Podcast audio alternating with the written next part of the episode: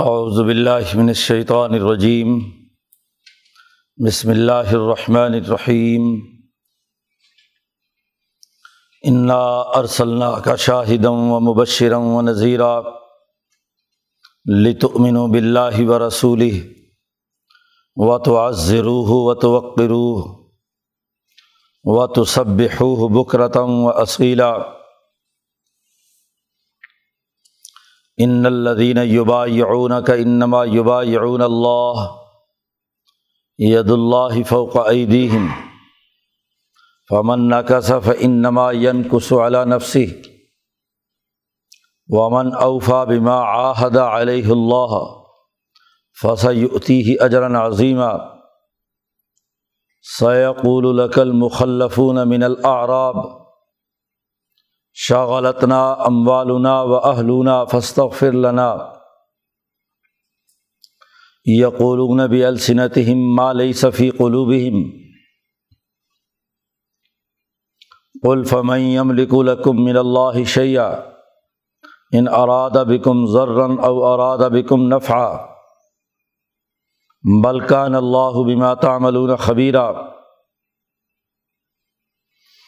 بل ظننتم ان قلب الرسول والمؤمنون الى اہلہم ابدا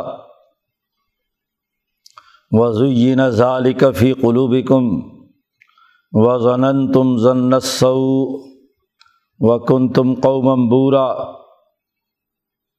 ومن لم يؤمن باللہ ورسولہ فإنا اعتدنا للکافرین سعیرا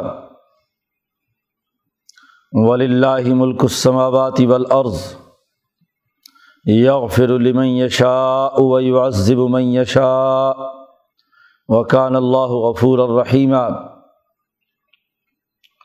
سیقول المخلفون اذا انطلقتم الى مغانم لتأخذوها ضرورا نتبعكم يريدون ان يبدلوا كلام الله قل لن تتبعونا كذلكم قال الله من قبل فص یقولون بل تحسدون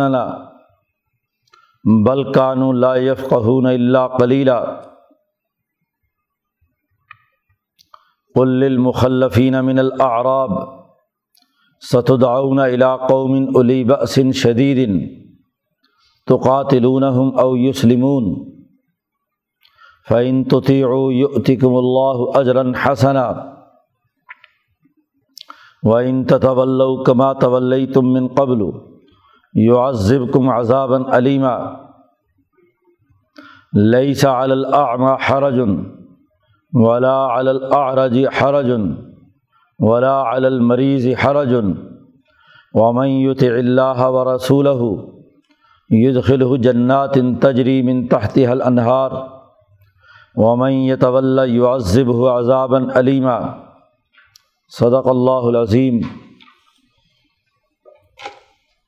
یہ صورت الفتح کا دوسرا رقوع ہے۔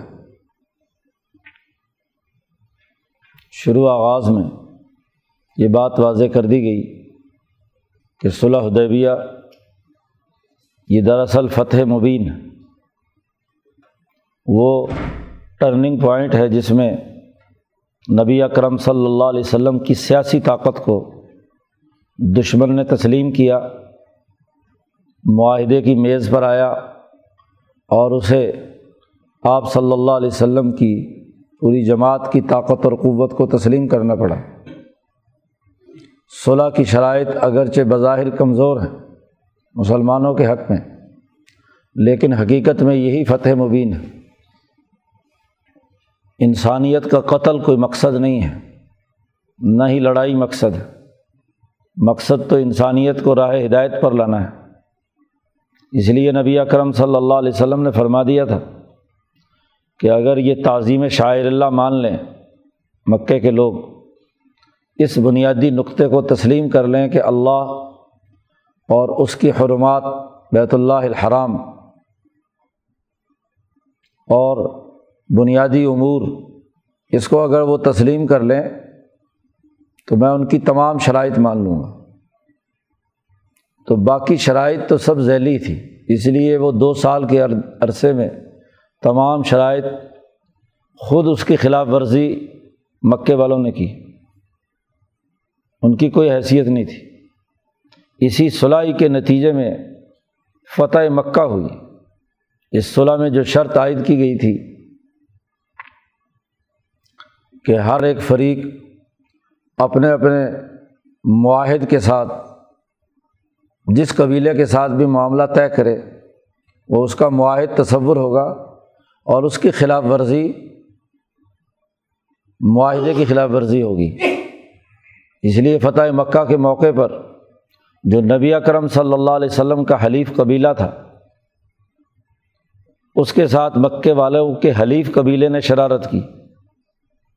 اب زیادتی ان کی طرف سے تھی۔ معاہدے کی خلاف ورزی انہوں نے کی۔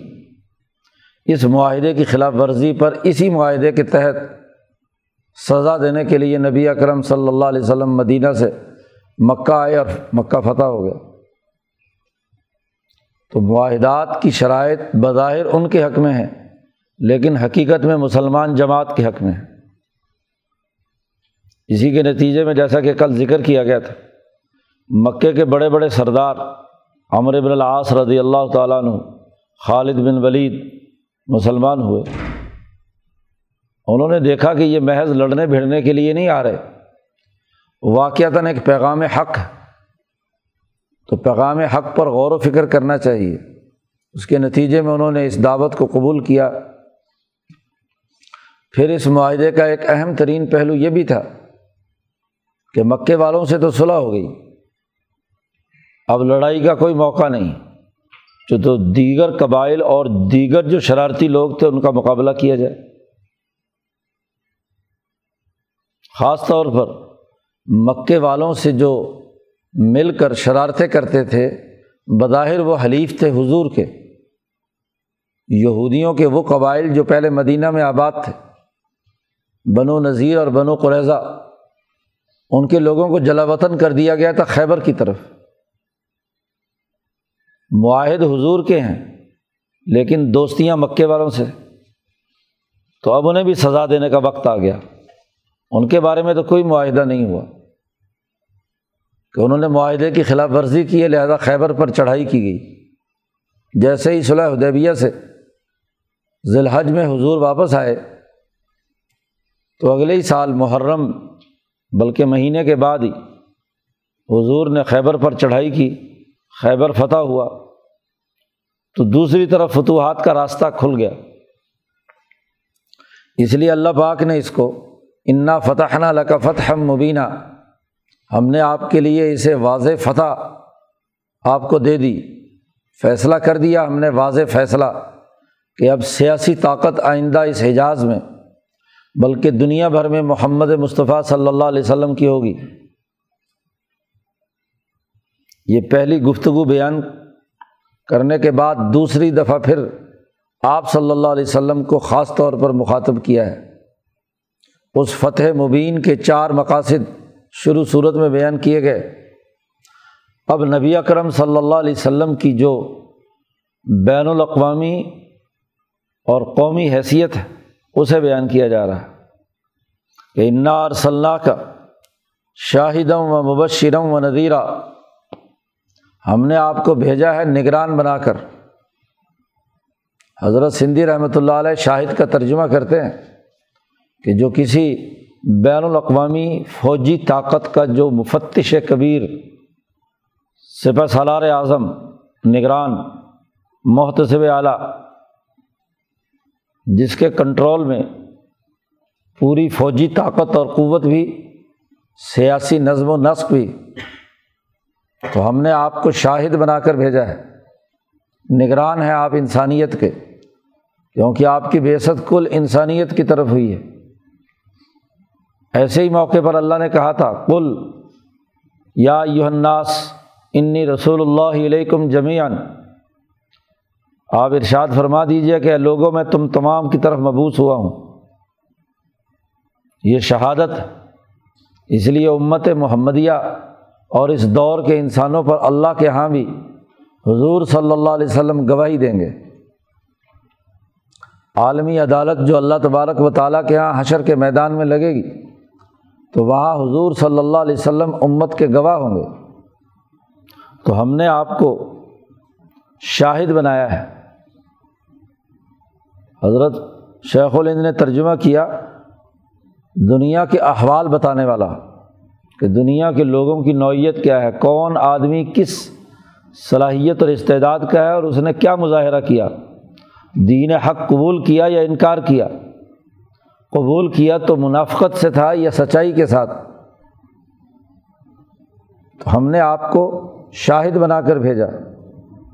وہ مبشرن نگرانی کا لازمی نتیجہ یہ ہوتا ہے کہ جو لوگ ڈسپلن قبول کریں پارٹی کے قاعدوں اور ضابطوں پر عمل کریں، جو ہدایات دی گئی ہوں اس کے مطابق کام کریں، ان کے لیے خوشخبری ہے، مبشر ہے۔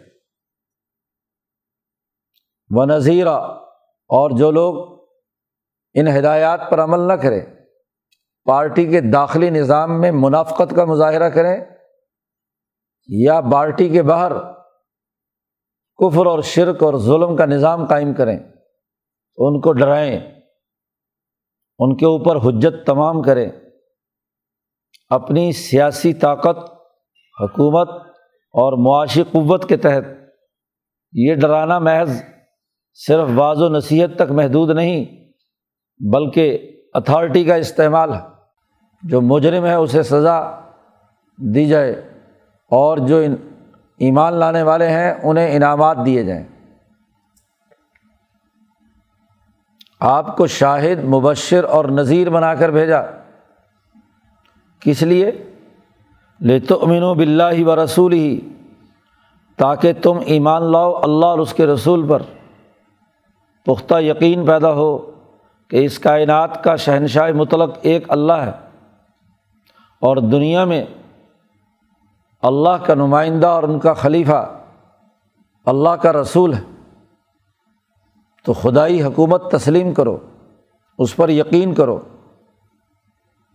اور ایمان کے ساتھ تمہاری عملی ذمہ داری یہ ہے کہ و تو عزروح و تو وقروح و تو سب بحو بکرتم و اصیلا کہ تم اس کی مدد کرو۔ ایمان لے آئے، پارٹی میں شامل ہو گئے، جماعت کا حصہ بن گئے۔ تو اب تمہیں رسول اللہ صلی اللہ علیہ وسلم کی مدد کرنی ہے۔ تو عز روح و تو روح اور ان کی عظمت، ان کی طاقت اور قوت اور ان کی قیادت و سیادت پورے عظمت و تکریم کے ساتھ قبول کرنی ہے۔ وقار کے ساتھ، حضور کا وقار بلند ہو۔ ان کی توہین یا ان کے بارے میں غلط رویے قطعی طور پر نہ ہوں۔ اللہ کی طرف بھی یہ ضمیر راجے ہو سکتی ہے کہ اللہ کی مدد کرو تو اللہ کی مدد تبھی ہوگی جب اس کے رسول کی مدد کریں گے۔ کیونکہ اللہ اور اس کے رسول میں کوئی فرق نہیں۔ اور اللہ کی عظمت بیان کرو۔ مطلب حضور صلی اللہ علیہ وسلم کی عظمت تمہارے سامنے ہونی چاہیے۔ اللہ کی عظمت کا دنیا میں اظہار وہ رسول اللہ کی عظمت میں پنہا ہے۔ تو رسول اللہ صلی اللہ علیہ وسلم کی عظمت تمہارے دلوں میں پیدا ہونی چاہیے۔ وہ جو حکم دیں وہ کرو۔ صورت الحشر میں فرمایا گیا کہ ماتاکم الرسول فخو جو تمہیں رسول اللہ صلی اللہ علیہ وسلم حکم دیں اسے مان لو۔ امان حاکم ان ہو فنت ہو جس سے تمہیں رسول اللہ روکیں، اس سے رک جاؤ۔ تو پہلے رسول اللہ کی مدد اور آپ صلی اللہ علیہ وسلم کی عظمت اور وقار کو برقرار رکھنے کا حکم دیا۔ اب آگے خالصتاً اللہ کے حوالے سے جو ذمہ داری تم پر عائد ہوتی ہے ایمان لانے کے بعد کہ تو سب ہو بک رہتا ہوں اصیلا کہ اللہ کی صبح اور شام تصویر کرو، پاکیزگی بیان کرو۔ اس کی بالا تر طاقت اور قوت کے سامنے اپنی تمام طاقتوں اور قوتوں کو سرنڈر کر دو۔ تصویر کا مطلب ایسی حیرانی ہے کہ جس کے نتیجے میں اللہ کی عظمت اور حیبت و جلال انسان پر اتنا حاوی ہو جائے کہ اپنی تمام تر طاقتوں اور قوتوں کو اس کے تابع کر لے۔ عقل، قلب اور نفس، ذات باری تعلیٰ کی عظمت اور حیبت و جلال کے سامنے اپنے آپ کو سپرد کر دے، فرما بردار بن جائے۔ تو پہلے رسول اللہ صلی اللہ علیہ وسلم کی مدد اور آپ کی جماعت کی عزت و وقار قائم رکھنے کا حکم دیا اور پھر اللہ کی تصویر و تحمید کا حکم دیا صبح اور شام۔ جب اللہ نے انہیں شاہد، مبشر اور نذیر بنا کر بھیجا ہے، تو اب لازمی ہے پوری جماعت پر کہ وہ اللہ اور اس کے رسول پر یقین لا کر ان کی مدد کریں، ان کے ساتھ تعاون کریں، ان کی عظمت بحال کریں۔ یہ تو حضور صلی اللہ علیہ وسلم کی خصوصیت اور آپ صلی اللہ علیہ وسلم کی خصوصیت پر صدق دل سے ایمان لانے والی جماعت کو ایک بنیادی حکم جاری کیا گیا۔ اگلی آیت میں واضح کر دیا۔ کہ صحابہ اکرام رضوان اللہ علیہ مجمعین نے واقعی جو ہدیبیہ میں پندرہ سو لوگ گئے تھے، انہوں نے حضور کے ہاتھ پر بیت کر کے ثابت کر دیا کہ وہ اللہ اور اس کے رسول پر پختہ یقین رکھتے ہیں اور جو حکم حضور صلی اللہ علیہ وسلم دیں گے، ہر حال میں اسے تسلیم کریں گے۔ اس لیے ان کی عظمت بیان کرتے ہوئے اس پارٹی کی ان الدین یوبا یعون کا بے شک جن لوگوں نے آپ کے ہاتھ پر بیت کی ہے۔ انما یوبا یعون اللہ۔ دراصل انہوں نے اللہ کے ہاتھ پر کی ہے۔ کیونکہ رسول اللہ اللہ کے نمائندے ہیں، جارحہ الہیہ ہیں۔ تو جو اللہ کی بیت کرنا چاہتا ہے، اللہ کی بات ماننا چاہتا ہے، اسے رسول اللہ کے ہاتھ پر بیت کرنی ہے۔ چنانچہ بیت رضوان۔ کہ جب حضرت عثمان کی شہادت کی خبر، افواہ ہدیبیہ میں حضور صلی اللہ علیہ وسلم کو ملی، تو آپ صلی اللہ علیہ وسلم نے صحابہ سے بیت لی موت پر، کہ مر جائیں گے اور عثمان کی اگر ان کی شہادت ہو گئی ہے تو جان دے دیں گے، لڑیں گے ضرور، مکے والوں کی اینٹ سے اینٹ بجا دیں گے۔ پختہ اعظم پختہ ارادہ۔ نبی اکرم صلی اللہ علیہ وسلم کے ہاتھ میں اپنا دے دیا کہ جو آپ حکم دیں گے وہ کریں گے۔ اللہ نے کہا، انما یوبا اللہ۔ یہ اللہ کی بیت ہے۔ اس لیے کہ جو حضور صلی اللہ علیہ وسلم کے ہاتھ پر ہاتھ رکھ کر صحابہ نے بیت کی ہے، تو ہاتھ پر ہاتھ رکھتے چلے گئے۔ تو اوپر ہاتھ اللہ میاں کا ہے۔ ید اللہ فوق عیدیم جب انسان بیت کرتا ہے، تو ایک تو جو اللہ کا نمائندہ ہے، رسول، جس کے ہاتھ پر لوگ بیت کرتے ہیں، اور ایک ان تمام کے ہاتھوں پر اللہ کا ہاتھ ہوتا ہے۔ ید اللہ فوق عیدین یہ بیت صرف رسول اللہ صلی اللہ علیہ وسلم سے نہیں، بلکہ آپ صلی اللہ علیہ وسلم سے بیت کا مطلب اللہ سے بیت ہے۔ نبی اکرم صلی اللہ علیہ وسلم نے صحابہ سے کئی طرح کی بیت لی ہے۔ امام شاہ ولی اللہ دہلوی نے اس کی تفصیلات بیان کی ہیں۔ کہیں بیت جہاد لی گئی کہ لڑائی کے موقع پر تمام لوگوں سے کہ کون کون آدمی موت قبول کرنے کے لیے تیار ہے، انقلابی جد وجہد کے لیے اپنی جان پیش کرتا ہے۔ جیسا کہ یہ بیت رضوان یا جیسا کہ غزبۂ بدر کے موقع پر جب نبی اکرم صلی اللہ علیہ وسلم نے ابو سفیان کے قافلے کو روکنے کے لیے مدینہ سے بدر کا رخ کیا تھا، لیکن مقابلے پر ابو جہل آ گیا۔ ایک ہزار کا لشکر لے کر تو صحابہ کو بلا کر پوچھا کہ بھائی آئے تو تھے ہم ایک چھوٹے سے قافلے کو روکنے کے لیے۔ لیکن مقابلہ اب تین گنا بڑی طاقت سے ہے۔ تو کیا خیال ہے؟ لڑنا چاہو گے؟ مہاجرین سے پوچھا، انصار سے پوچھا، تو سب نے کہا کہ جہاں آپ کا پسینہ گرے گا، وہاں ہمارا خون گرے گا۔ تو بیت کی۔ یہ بیت جہاد حضور صلی اللہ علیہ وسلم کی ایک بیت کا ذکر جریر بن عبداللہ البجلی رضی اللہ تعالیٰ عنہ فرماتے ہیں، یہ بالکل آخری زمانے میں آئے۔ یہ اپنے قبیلے کے سردار تھے۔ تو وہ فرماتے ہیں کہ میں نے بیت کی رسول اللہ صلی اللہ علیہ وسلم کی ان شرائط کے تحت کہ میں نماز قائم کروں گا، زکوٰۃ ادا کروں گا اور ون نسخ لکل مسلم اور ہر مسلمان کے ساتھ خیر خواہی کا معاملہ کروں گا۔ جماعتی ڈسپلن کو قبول کروں گا۔ یہ بیت وہ ہے جو نماز اور عبادات اور اعمال کے قیام کے نقطۂ نظر سے تزکیہ قلب کے لیے ہے۔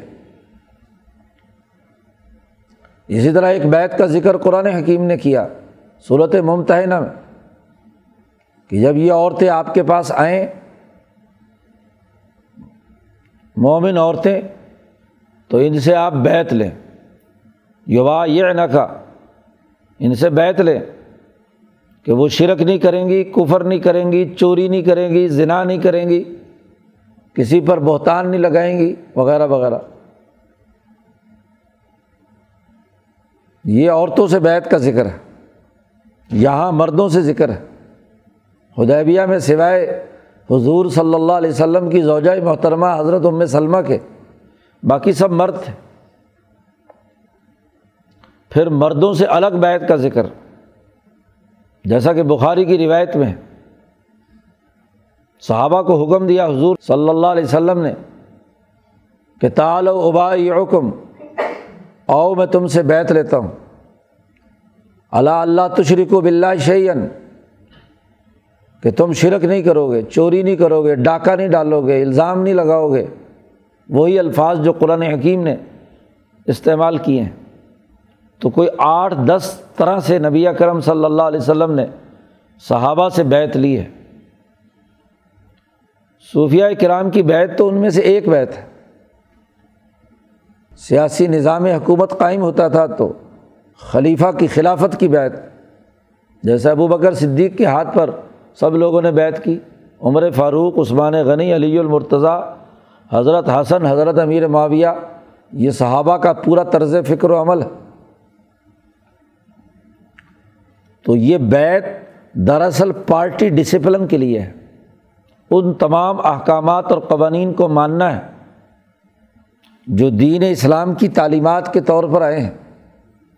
تو یہ بیت دراصل ایمان بلّہ و رسول ہی ہے۔ اللہ اور اس کے رسول پر ایمان ہے۔ اور یہ بیت تقاضا کرتی ہے کہ تو عزرو ہو و توقرو ہو کہ ہر فرد جو یہ بیت کرے اس پارٹی کی اجتماعی طاقت اور قوت کے لیے اپنے تمام ذرائع اور وسائل خرچ کرے، اس کی عظمت بحال کرے و توقع روح، اور اللہ کی تصویر و تحمید بیان کرے۔ صوفیہ اکرام نے یہیں سے تصویر و تحمید اپنے متعلقین کے لیے لازمی اور ضروری قرار دی۔ قرآن نے کہا ہے، اور جماعت کی اجتماعیت کی عزت اور وقار کو بحال کرنے اور دشمن کا مقابلہ کرنے کے لیے جو جامع مشائق رہے ہیں، ان کا یہی کردار رہا۔ اللہ نے کہا، فمن نہ کسا یاد رکھو، جو بیت کرنے کے بعد بیت توڑ دیتا ہے، اس کی خلاف ورزی کرتا ہے۔ فمن نہ کسا فنما ین کسو اعلیٰ نفس ہی تو اس کی توڑنے کی سزا اسی انسان کو ملے گی۔ اس کا نقصان اسی کو ہوگا، کیونکہ یہ کوئی کھیل مذاق نہیں ہے۔ اس لیے مشائق نے کہا کہ سوچ سمجھ کر بیت کرے۔ معاہدہ ہے یہ، بغیر سوچے سمجھے کوئی معاہدہ نہیں کرنا چاہیے۔ جیسے معاہدہ نکاح ہمیشہ ہمیشہ کے لیے ہے، سوچ سمجھ کر کرے۔ لیکن توڑتا ہے تو اس کا نقصان بھی اسی کو اٹھانا ہے۔ یہ تو اس سے بھی بڑھ کر معاہدہ ہے۔ پارٹی ڈسپلن کا معاہدہ ہے۔ رسول اللہ صلی اللہ علیہ وسلم کی عزت اور عظمت کو بحال کرنے، پارٹی کی طاقت اور قوت کو وقار دینے کا معاہدہ ہے۔ تو جو اسے توڑے گا، اس کی سزا بھی اسی کو ملے گی۔ اور ومن اوفا بیما آہدا علیہ اللہ، جس نے اپنے پورے معاہدے کو پورے صدق دل کے ساتھ پورا کیا۔ جس پر اس نے اللہ کے سامنے اقرار کیا تھا۔ اللہ کا نام لے کر، اللہ کا کلمہ پڑھ کر نبی کرم صلی اللہ علیہ وسلم کی رسالت کی شہادت دے کر جس نے اس معاہدے کو پورا کیا تھا، وہ اس نے پورا بھی کیا۔ تو فص یوتی ہی اجرن عظیمہ تو اسے ایک بہت بڑا اجر ان قریب ملنے والا ہے۔ دنیا میں بھی کہ اس جماعت کی طاقت اور قوت بحال ہوگی، دنیا کا مال و دولت خوشحالی اور امن اور ترقی بھی ملے گی اور آخرت کی جنت بھی ملے گی۔ سوسا یوتی ہی اجرن عظیمہ نبی کرم صلی اللہ علیہ وسلم جب مدینہ منورہ سے عمرے کے نیت سے روانہ ہونے والے تھے، تو آپ صلی اللہ علیہ وسلم نے تمام مسلمانوں کو حتیٰ کہ مدینہ کے ارد گرد جتنے دیہات میں بسنے والے مسلمان بھی تھے، حلیف بھی تھے، ان کو بھی کہا کہ آؤ، عمرے کے لیے چلیں۔ حضور صلی اللہ علیہ وسلم کو اس بات کا علم تھا کہ اس طرح ہمارا احرام باندھ کر وہاں جانا مکے کی سیاسی طاقت کو بہت کھلے گا۔ ممکن ہے وہاں جنگ اور لڑائی کی نوبت آئے۔ اور نہیں تو کم از کم اگر صرف عمرہ ہی کی بات ہو، تو جتنا بڑا ہجوم ہوگا، جتنی بڑی طاقت ہوگی، جتنی بڑی اجتماعیت ہوگی، اتنا ہی آسانی ہوگی عمرہ کی ادائیگی میں۔ کیونکہ اس سے مروب ہو کر مکے والے لڑیں گے نہیں۔ تو نبی اکرم صلی اللہ علیہ وسلم کے ساتھ مخلص مسلمان صرف پندرہ سو، وہ حضور صلی اللہ علیہ وسلم کے ساتھ ہوئے۔ منافقین میں سے اکثریت کیا بلکہ تقریباً تمام نے سوائے ایک منافق کے۔ جد ابن قیس نام کا ایک منافق تھا، جو جھوٹے طور پر بلکہ جاسوسی کے لیے ساتھ تھا۔ اس نے بیت کے لیے بھی ہاتھ بڑھایا، لیکن جاسوسی مقصود تھی تو بیت مقصد نہیں تھی اس کی۔ باقی تمام منافقین مدینے میں رہ گئے اور طرح طرح کے بہانے کیے۔ بلکہ صحابہ کا مذاق اڑاتے رہے۔ آپس میں خسر پھسر کہ اچھا اب یہ محمد صلی اللہ علیہ وسلم اپنے ساتھیوں کے ساتھ مار کھانے کے لیے جا رہے ہیں مکے والوں کے پاس۔ کبھی کہتے کہ غزبۂ عہد میں ستر ان کے آدمی مارے جا چکے ہیں کہ مکے والوں نے آ کر ان کے گھر میں، مدینہ میں ان کو مارا پیٹا۔ تو اب یہ ان کے پاس مار کھانے کے لیے خود جا رہے ہیں۔ جیسا کہ آگے قرآن حکیم بیان کرتا ہے، آپس میں باتیں کرتے ہوئے کہتے ہیں کہ یہ مسلمان جو جا رہے ہیں مکے میں، اب ان میں سے ایک بھی بچ کر نہیں آئے گا۔ اس لیے اپنے سارے منافقوں کو روکا کہ کبھی ان کے ساتھ سفر نہ کرنا۔ اب جب حضور صلی اللہ علیہ وسلم ہدیبیہ سے واپس جا رہے ہیں، تو یہ صورت نازل ہو رہی ہے۔ یہاں اللہ پاک نے حضور صلی اللہ علیہ وسلم کے مدینہ پہنچتے ہی ان لوگوں کا جو رد عمل یا رویہ سامنے آئے گا، اس کا پہلے ہی حضور کو اطلاع دے دی۔ راستے میں چونکہ صورت نازل ہوئی ہے، مکہ اور مدینہ کے درمیان ابھی مدینہ منورہ حضور نہیں پہنچے، اس سے پہلے یہ صورت نازل ہوئی۔ تو ایک قانون اور ضابطہ بدلا دیا تھا کہ جنہوں نے بیت توڑی ہے، اس کا نقصان انہیں کو ہوگا۔ اور جنہوں نے بیت پوری کی ہے، ان کو اجر عظیم ملے گا۔ تو بیت توڑنے والوں کا منظرنامہ بیان کر رہا ہے قرآن۔ سیقول القل مخلف من العراب ان قریب جب آپ مدینہ پہنچیں گے، تو آپ سے کہیں گے وہ لوگ جو پیچھے رہ گئے تھے۔ مخلفون من العراب دیہاتیوں میں سے۔ گماروں اور جاہلوں میں سے کہ بظاہر حضور کے ہاتھ پر بیت کی ہوئی ہے، ایمان لائے میں لیکن جب ہدیبیہ میں حضور اپنے ساتھ لے کر چلنا چاہتے ہیں، تو طرح طرح کے بہانے کر کے پیچھے رہ گئے کہ جی ہمارے گھر خالی ہیں، ہماری بیوی بچوں کا کیا ہوگا، یہ ہوگا، وہ ہوگا، طرح طرح کے بہانے کر کے پیچھے رہ گئے۔ اب جب حضور مدینہ پہنچے اللہ پاک نے پہلے بتلا دیا کہ ان قریب جب آپ مدینہ پہنچیں گے تو یہ لوگ آئیں گے۔ کیونکہ آپ تو زندہ سلامت واپس پہنچ گئے۔ ان کی خواہشات کے اعلی رغم بلکہ صلاح کے ذریعے سے اپنی سیاسی طاقت بنوا کر آئے۔ تو شغلت نہ امولنا یہ لوگ عنقریب کہیں گے، معذرت کرنے کے لیے آئیں گے حضور کے پاس۔ کہ او مال میں ہم مصروف رہے کسی معاشی سرگرمی میں۔ کسی نے کہا میں کاشتکاری کرتا ہوں، کسی نے کہا میں دکان کھولنی تھی۔ اپنے اپنے کاروبار اور اپنے اپنے دھندوں میں ہم مشغول تھے۔ شغلت نہ ام والنا ہمارے مالوں نے ہمیں مشغول رکھا۔ کاروبار کے چکر میں پڑے رہے۔ جماعت کے انقلابی کام کے راستے کی رکاوٹ بن گئے۔ معذرتیں کریں گے کہ جی او جی فلانا مقام تھا، فلانا کام تھا۔ اور وہ اہلونا اور ہمارے گھر والوں نے بیگمات نے فرمائش شروع کر دی تھی کہ جی یہ کرو، وہ کرو۔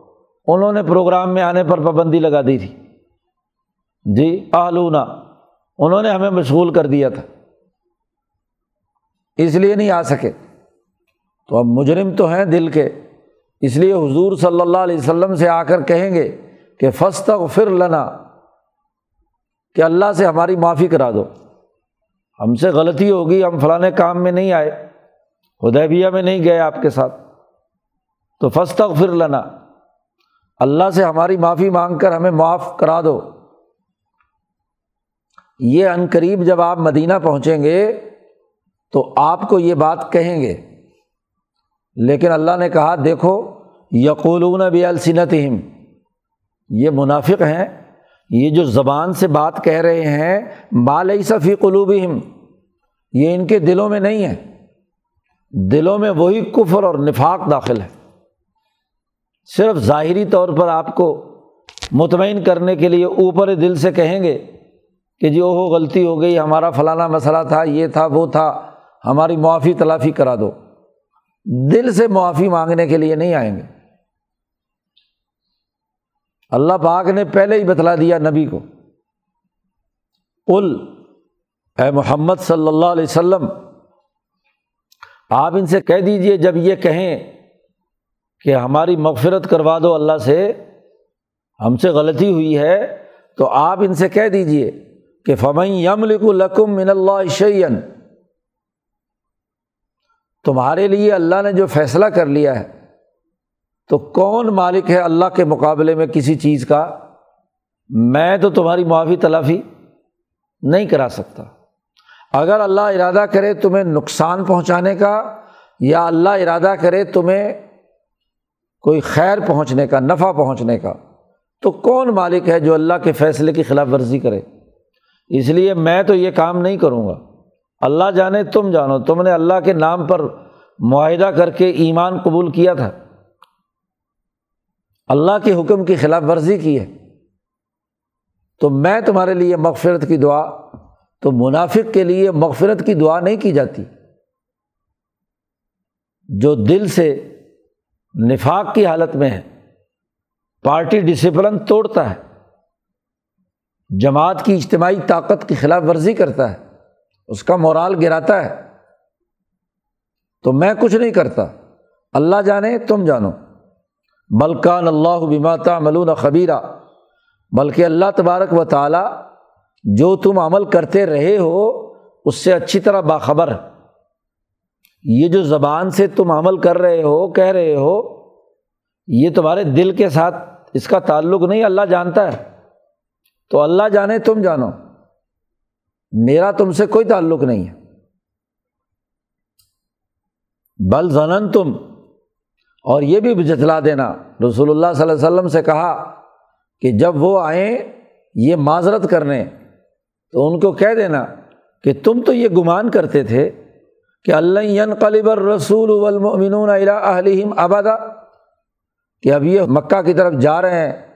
تو رسول اللہ صلی اللہ علیہ وسلم اور مسلمان واپس اپنے گھر والوں کے پاس ہمیشہ ہمیشہ کبھی بھی لوٹ کر نہیں آئیں گے۔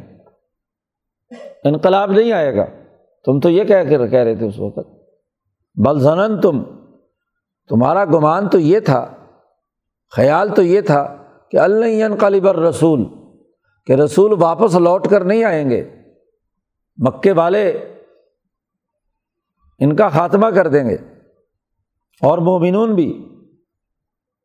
الا اہلیم ابدن اپنے گھر والوں کی طرف واپس ہمیشہ ہمیشہ بھی نہیں آئیں گے۔ وضوئی ظالی کا فی قلوبی کم نہ صرف تمہارا یہ خیال اور گمان تھا، بلکہ یہ خیال اور گمان تمہارے سامنے بڑی خوبصورت شکل میں شیطان کی طرف سے پیش کیا گیا۔ تمہارے دلوں میں بھی یہ بات تھی، صرف زبانی کلامی نہیں، یا صرف دماغ میں خیال ہی نہیں، بلکہ اس خیال کے پر تمہارا دل مطمئن تھا۔ کہ رسول اللہ صلی اللہ علیہ وسلم اور ان کی جماعت مکہ جا رہی ہے عمرے کے نام پر، لیکن یہ وہاں لڑائی میں ختم ہو جائے گی۔ قرآن کہتا زنن تم ضنت سو، تم نے بہت ہی برا گمان خیال کیا۔ بڑی غلط قسم کی بد زنی تم نے کی نبی کرم صلی اللہ علیہ وسلم سے۔ بدغمانی کی حد ہے کہ تم نے حضور صلی اللہ علیہ وسلم اور ان کی پوری جماعت ہیں جماعت کے ممبر، ایمان لائے ہوئے ہیں۔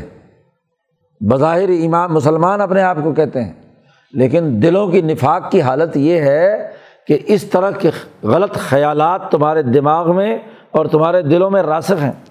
رسول اللہ صلی اللہ علیہ وسلم اور باقی جماعت کے بارے میں۔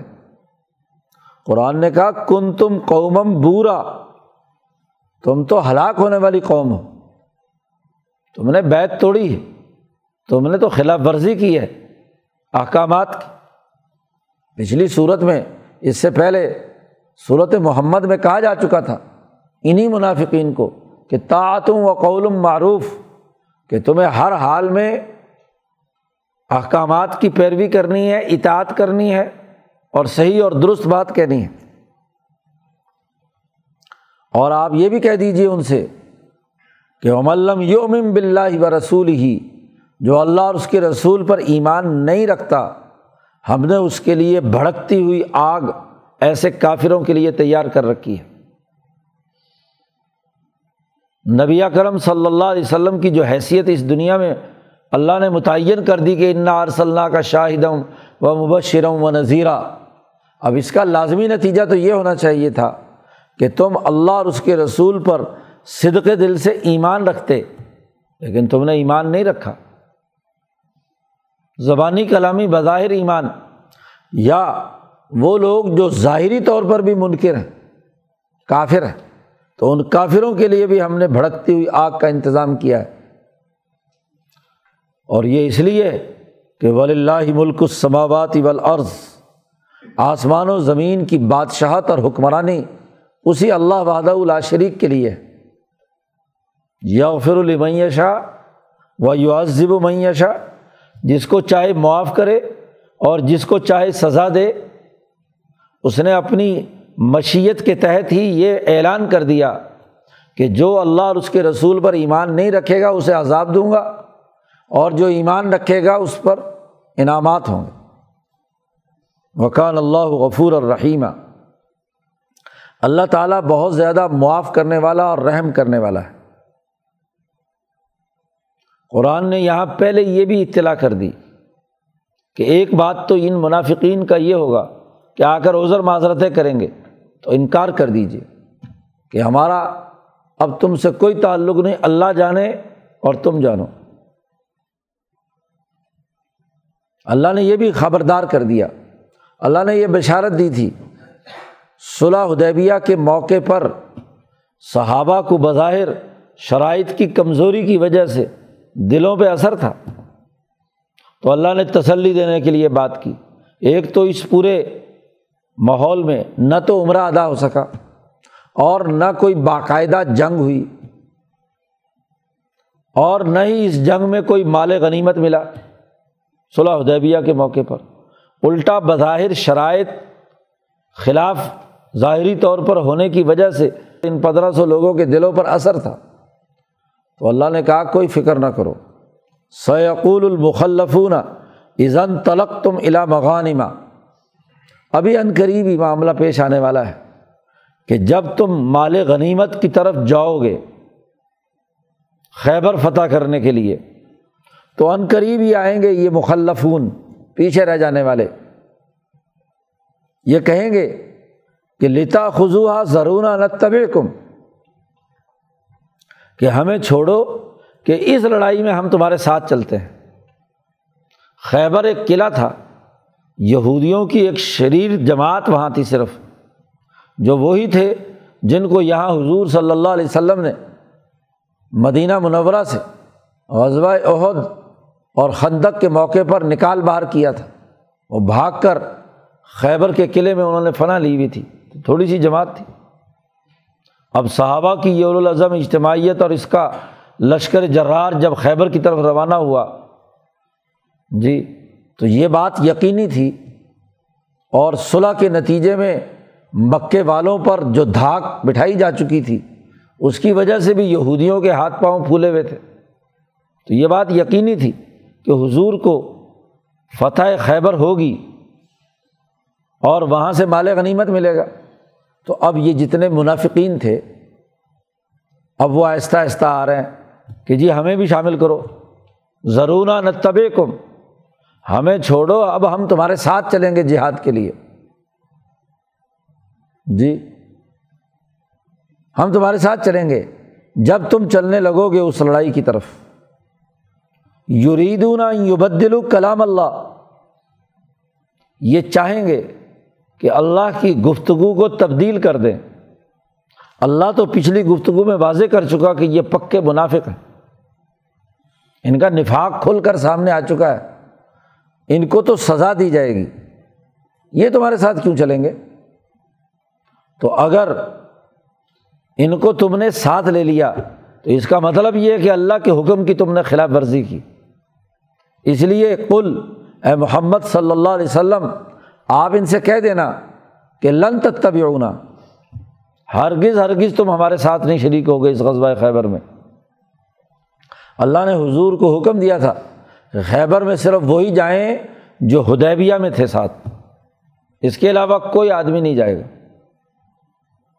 کزالکم ایسے ہی قال اللہ من قبل، اللہ اس سے پہلے بھی کہہ چکا ہے۔ اس لیے ان کو خیبر کی اس جنگ میں ساتھ لے جانے کی اجازت نہیں ہے۔ اور پھر اگلی بات بھی اللہ نے پہلے ہی بتلا دی کہ دیکھو، جب تم انہیں کہو گے کہ تم ہمارے ساتھ نہیں جا سکتے، تو پھر آگے سے یہ کہیں گے یہ، فسا یا قولون یہ ان قریب کہیں گے کہ بل تحسدون نا مسلمانوں سے کہیں گے کہ تم ہمارے ساتھ حسد کرتے ہو، کہ ہمیں ساتھ نہیں لے کر جا رہے۔ نہیں، تم اس کے جواب میں کہنا، بل قانون لا یف اللہ کلیلہ یہ لوگ ہی سمجھدار نہیں ہیں، عقل مند نہیں ہیں۔ جی جو اصل لڑائی کا موقع تھا یہ لڑائی ممکن ہو سکتی تھی، وہ مکے کی سیاسی طاقت سے تھی۔ وہاں تو ساتھ گئے نہیں، وہاں تو اپنے مفادات کے لیے پیچھے بیٹھ گئے۔ اور اب چھوٹی سی جنگ ہے، مختصر سا معاملہ ہے۔ اس میں مال غنیمت حاصل کرنے کے لیے کہتے ہیں، ہم تمہارے ساتھ شریک ہونا چاہتے ہیں۔ لا یف کہ اللہ کلیلہ تو یہ قریب قریب کے علاقے جہاں نبی کرم صلی اللہ علیہ وسلم نے شریر قبائل کا مقابلہ کر کے ان کو راستے سے ہٹایا اور ان کے تمام علاقوں پر قبضہ کر لیا۔ اس لیے خیبر پہنچے ہیں۔ اچانک پہنچے ہیں۔ جیسے ہدیبیہ میں حضور اچانک پہنچے تھے۔ تو یہاں مدینہ سے اچانک پہنچے اور بالکل خیبر کی بستی کے باہر آپ نے پڑاؤ ڈالا۔ رات گزاری اور صبح اول وقت، جیسا کہ بخاری شریف کی روایات میں ہے، صبح اول وقت حضور صلی اللہ علیہ وسلم نے نماز پڑھائی اور لشکر لے کر خیبر پر حملہ کیا، وہاں کے لوگوں کو اطلاع تک نہیں تھی۔ جی۔ وہ لوگ ابھی دروازہ کھول کر اپنی گیٹ کھول کر قلعے کا، اپنے کاروبار کے لیے بازاروں میں نکلے ہی تھے۔ کہ حضور صلی اللہ علیہ وسلم نے حملہ کر دیا۔ اور اس حملے میں طاقت اور قوت کا مظاہرہ یہ ہوا حضور صلی اللہ علیہ وسلم یہ جملے اشاعت فرما رہے تھے کہ خاربت خیبر جی خیبر فتح ہو گیا، اس کا خرابے کا وقت آ گیا اور ان سے کہا کہ ہتھیار ڈالو۔ تو یہودیوں نے شور مچایا کہ محمد والخمیس، جو آگے بازار کے اندر سب سے پہلے جن کا ٹاکرا حضور صلی اللہ علیہ وسلم سے ہوا، تو پورے خیبر میں انہوں نے جی باقاعدہ اعلان کیا کہ محمد صلی اللہ علیہ وسلم اور ان کا لشکر، خمیس لشکر کو کہتے ہیں، اس نے حملہ کر دیا ہے۔ لیکن جمع ہوئے ہاں جی کچھ نہیں ہوا کہ وہ پورے خیبر پر نبی اکرم صلی اللہ علیہ وسلم کا قبضہ ہو گیا۔ تو یہ لوگ اس میں شریک ہونا چاہیں گے، لیکن انہیں شریک نہیں کرنا۔ صاف طور پر کہہ دینا، لن تبیعنا کدالکم تم ہماری اتباع نہیں کرو گے، ہمارے ساتھ نہیں چلو گے اس لشکر میں۔ وہی جو لوگ نبی اکرم صلی اللہ علیہ وسلم کے ساتھ ہدیبیہ میں تھے، وہی سب لوگ تھے۔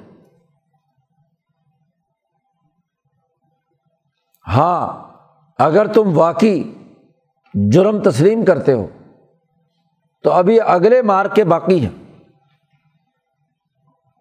بین الاقوامی انقلاب کے بہت سے مراحل آنے والے ہیں۔ کیسر روم سے کسرا ایران سے۔ اسی طریقے سے غسان کا حکمران، گرد و پیش کے جتنی سیاسی ہاں جی کفر اور شرک کی طاقتیں ہیں، ان سے اور بہت ساری غزوات ہونی ہیں خیبر کے بعد۔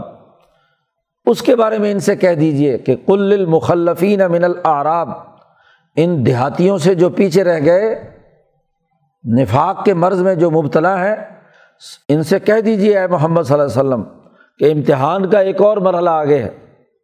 ستد الا قومن علی باسن شدید۔ ان قریب تمہیں بلایا جائے گا۔ ایک ایسی قوم کے مقابلے میں جو کیل کانٹے سے لیس مضبوط۔ الو باسن شدید۔ بہت شدید شدت کے ساتھ لڑنے والے لوگ ہیں۔ پیسر روم، کسرا، ایران، بین الاقوامی انقلاب کے مراحل سامنے آنے والے ہیں۔ تو قاتلون ہوں او یوسلمون تم ان سے لڑو گے اور یا وہ خود مسلمان ہو جائیں گے۔ تو ایک بین الاقوامی کتال مکہ تو فتح ہو چکا۔ یہاں تو تم منافقین ناکام ہوئے ہو۔ تم ہدیبیہ میں شریک نہ ہو کر اپنی قومی انقلاب کے راستے سے تو پیچھے ہٹ چکے ہو۔ اب بین الاقوامی انقلاب کا آگے مرحلہ آنے والا ہے۔ تو تم ان سے لڑو گے۔ یا وہ مسلمان ہو جائیں گے۔ فعین تتیع اگر ان غزوات میں تم نے اطاعت کی، ساتھ شریک ہوئے، وہاں اخلاص کے ساتھ تم نے پارٹی ڈسپلن کو تسلیم کیا، تو اللہ تمہیں موقع دے گا۔ یو کم اللہ اجرن حسنا، اللہ تعالیٰ تمہیں بہت بڑا اجر دے گا۔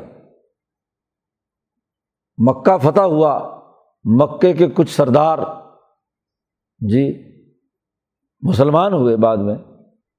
تو وہ حضرت عمر کی مجلس میں پیچھے ہٹا دیے گئے اور جتنے پہلے مسلمان ہونے والے ہدیبیہ میں اور بدر میں شریک ہونے والے تھے، ان کو آگے کر لیا۔ مجلس ختم ہوئی تو وہ تھے معززین مکہ۔ انہوں نے حضرت عمر سے کہا کہ آج آپ نے ہمارے ساتھ کیا سلوک کیا؟ پیچھے دھکیل دیے گئے۔ جی۔ حالانکہ ہم بڑے معززین میں سے۔ ایک نے کہا ان کے ساتھی نے انہوں نے کہا قصور ہمارا ہے۔ جب دین کی دعوت دی جا رہی تھی، ان غریبوں نے اس کو مانا اور ہم نے اس کی مخالفت کی۔ اس کے نتیجے میں ہمارا نمبر تو پیچھے رہ گیا۔ انہوں نے حضرت عمر فاروق سے پوچھا کہ اب ہمیں مرتبہ حاصل کرنے کا ہمارے سامنے راستہ کیا ہے؟ تو حضرت عمر نے فرمایا کہ جاؤ، روم اور فارس کے خلاف جو جنگ ہو رہی ہے کیسر و کسرا کے خلاف اس میں شریک ہو تو تمہارے ہاں جی پچھلے گناہ معاف ہو سکتے ہیں۔ جی دونوں ادھر گئے اور وہیں شہید ہوئے۔ تو اللہ پاک نے کہا کہ اگر تم اطاعت کرو گے تو یو تکم اللہ اجر الحسنہ لیکن اگر اس سے بھی تم نے روگردانی کی وہ ان تطول اگر تم پلٹ جاؤ اور انکار کرو، اعراض کرو، کما طول تم من قبل۔ جیسے قومی انقلاب میں تم نے پشت پھیر کر بھاگے تھے تم، تو یوزب کم عذاب علیمہ تو تمہیں اللہ پاک دردناک عذاب دے گا۔ تو اصل امتحان کسی انقلابی جماعت کا میدان جنگ میں جہاد اور قتال ہے۔ انقلاب کے لیے جد وجہد اور کوشش ہے۔ اپنے گھر والوں میں، اپنے مال و دولت کے اندر مشغول رہنا اور انقلابی جد وجہد سے روگردانی کرنا اس کی اجازت نہیں ہے۔ یہ قاعدہ اور ضابطہ اور اصول اس صورت مبارکہ میں بیان کر دیا۔ لیکن ایک سوال باقی تھا کہ اگر ہر مسلمان مرد اور عورت پر یہ جہاد فرض ہے، انقلاب کی اس انقلابی جد وجہد میں انہیں کردار ادا کرنا ہے، تو بہت سے مریض ہیں، کوئی لولے لنگڑے ہیں، ان کا کیا ہوگا؟ ہیں مخلص مسلمان۔ تو اللہ نے اس کا استثنا کر دیا۔ لئی سال العامہ حرجن۔ اندھا ہے، سچا مخلص مسلمان ہے، لڑ بھڑ نہیں سکتا، تو اس لیے اندھا اگر جہاد میں شریک نہیں ہوا تو کوئی حرج نہیں۔ ولا العرج حرجن اور نہ ہی لنگڑے پر کوئی حرج ہے، جو چل پھر نہیں سکتا۔ ٹانگیں کام نہیں کرتی، تو ایک عذر ہے۔ اس کے لیے بھی کوئی معاملہ نہیں ہے۔ ولا المریض حرجن ایسے ہی کوئی آدمی اتنا شدت کا بیمار اور مریض ہے کہ وہ لڑائی نہیں لڑ سکتا اور ساتھ سفر میں نہیں جا سکتا، تو اس کے لیے بھی کوئی حرج نہیں۔ تین معذوروں کا استثنا کیا کہ جو اندھا ہے، لولا لنگڑا ہے یا کسی ایسے مرض میں مبتلا ہے کہ اس کے ہوتے ہوئے وہ کوئی کام نہیں کر سکتا، تو اس کے لیے یہ کتال اور جہاد کے اندر تخفیف ہو سکتی ہے کہ اس کو کوئی حرج نہیں۔ لیکن دوسری جگہ اللہ پاک نے چھٹے پارے میں بات واضح کر دی کہ انہیں بھی اپنے تئیں اگر وہ پرپ کر سکتے ہیں تو پرپ کریں۔ مورال بلند کرنے کے لیے کام کر سکتے ہیں۔ تو ہر آدمی کو اپنی طاقت کے مطابق جماعت کی اجتماعیت اور اس کے فروغ کے لیے کام کرنا ہے۔ ٹوٹل وار میں تمام انقلابی شریک ہوں گے۔ خواہ اپنی صلاحیت اور استعداد کے مطابق کوئی ایک کام کرے، کوئی دوسرا کام کرے۔ آخری ضابطہ بتلا دیا کہ ومن یوت اللہ و رسول جس نے بھی اللہ اور اس کے رسول کی اطاعت کی، جو بیت کی ہوئی تھی، اس کو پورا کیا، فرما برداری اختیار کی، تو ید خل جنات ان تجری من تحت حل انہار انہیں داخل کرے گا اللہ تبارک و تعالیٰ ایسے باغات میں جس کے نیچے نہریں جاری ہیں۔ عرب کے سہارا اور ٹیلوں میں پانی اور سبزہ سب سے بھلا معلوم ہوتا ہے۔ اذیت اور تکلیف کی حالت میں اس سے بڑھ کر انعام اور کیا ہو سکتا ہے؟ اومئی یت لیکن یاد رکھو جس نے اس بیت کو توڑا ڈسپلن کی خلاف ورزی کی، اس سے اعراض کیا یو عذب ہو عذابً علیمہ اس کو بڑا دردناک عذاب اللہ پہنچائے گا۔ دنیا میں بھی ذلت کی موت ہے اور آخرت میں بھی جہنم کا عذاب ہے۔ تو اس رقوع میں واضح کر دیا کہ جو ڈسپلن کی پاسداری نہیں کرتے، جماعت کی خلاف ورزی کرتے ہیں، فیصلوں کی بیت کر کے توڑ دیتے ہیں، ان کے لیے سخت ترین سزا ہے۔ اور جو اس کے مطابق عمل کرتے ہیں ان کے لیے انعامات۔ اس بیت کی مزید تفصیل اگلے رقوع میں اللہ نے بیان کی۔ اللہ تعالیٰ قرآن حکیم کو سمجھنے اور اس پر عمل کرنے کی توفیق عطا فرمائے۔ اللہ وسلم